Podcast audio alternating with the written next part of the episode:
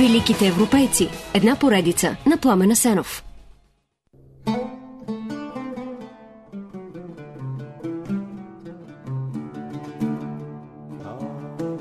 Вторият кръстоносен поход през 1147 е пълен провал.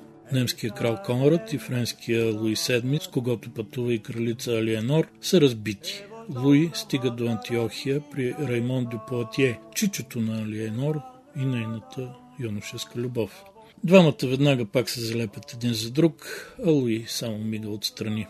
Един монах пише, че Алиенор се държи не като кралица, а като курва. И слуховете се трупат един върху друг, като раждат тъй наречената черна легенда. Алиенор всъщност иска да прекрати брака си и когато Луи казва, че тръгват към Ерусалим и жена му трябва да го последва, тя заявява, че иска прекратяване на брака заради близка родствена връзка. Да, те са трети братовчеди, но това не е тайна още при венчавката. Все пак тръгват за Ерусалим заедно, но не стигат, а се връщат в родината по море, но на отделни кораби. Когато се събират в Италия, вече и Луи иска да се разделят. Двамата минават за благословия през папата, но той разпорежда да продължат да спят в едно легло. Така се ражда втората дъщеря. Но нещата се влушават и през 1152 църковен съвет анулира брак. Момичетата остават при баща си, той изтегля войските си от Аквитания и Алиенор се връща към щастливото битие на херцогиня. Щастливо, поне на теория, защото още преди да стигне до Платие, тя преживява два опита за отвличане.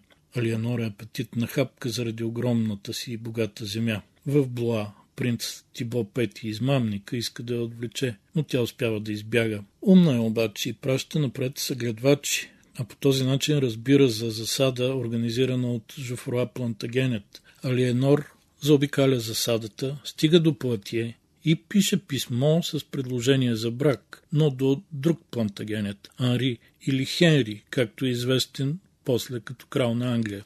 Тя не само познава Хенри от двора, но го е набелязала предварително за съпруг, независимо дали наистина са имали връзка, както се говори.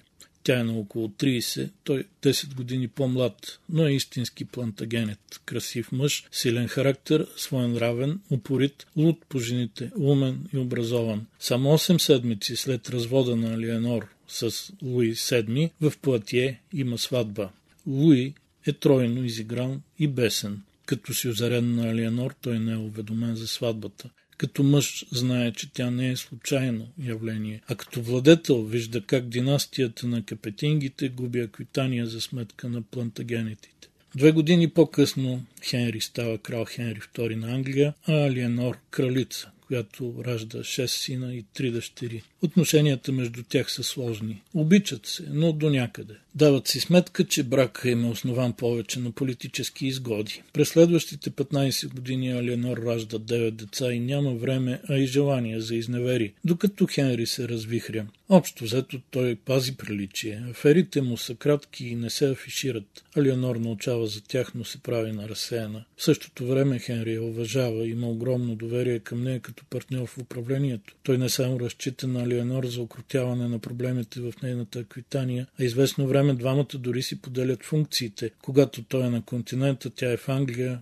и обратно. Постепенно обаче започват да се виждат все по-рядко. Хенри е въвлечен в сложни политически дела, а и не може да се насити на всички останали жени на света. Сътрудничеството между краля и кралицата започва да изчезва, за да се превърне постепенно в съперничество.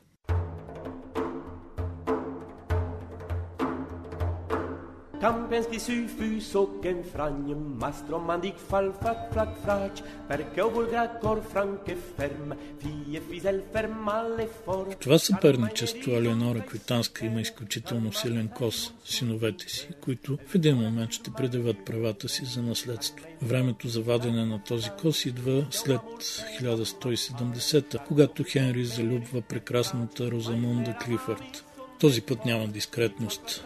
Той прави за нея замък и я показва на официални места. Алиенория бясна и настройва срещу баща им Хенри младия крал и любимеца си Ричард, наречен по-късно Лъвското сърце. Следват години на техни бунтове, а самата Алиенор, която се оттегля в Аквитания, плете интригите оттам, като замесва в тях и краля на Франция. Като правило, Хенри потушава бунтовете на синовете си и после им прощава, за да се разбунтуват те скоро пак. Той си дава сметка, че Елеонор е в основата на цялата работа и в един момент, когато тя, облечена в мъжки дрехи, язди към Париж да се скрие, я залавя и затваря.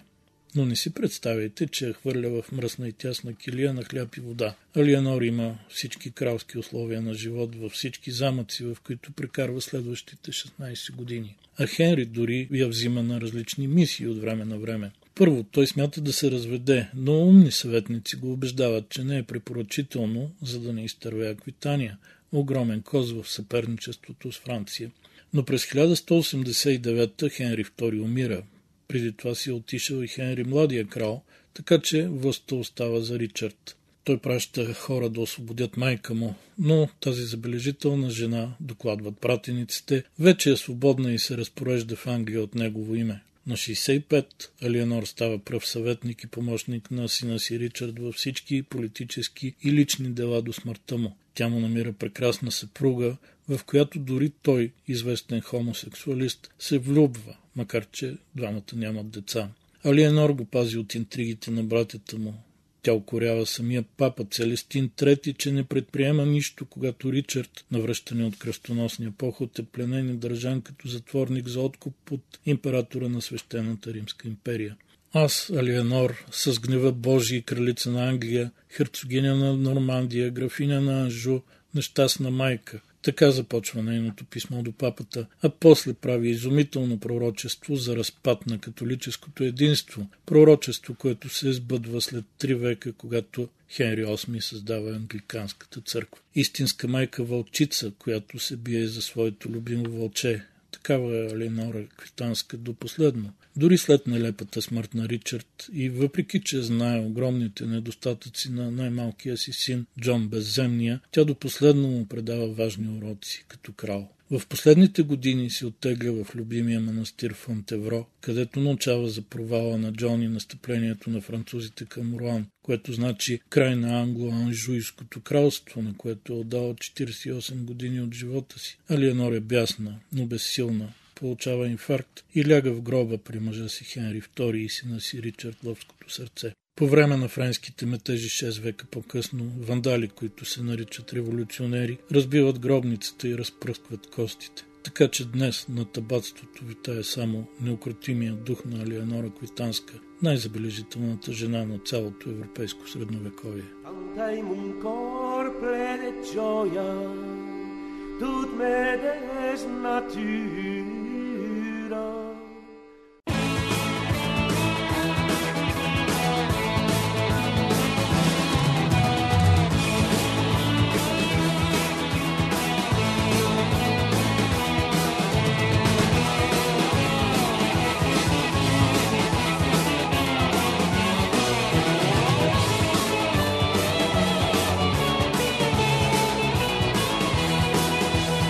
Великите европейци. Една поредица на Пламена Сенов.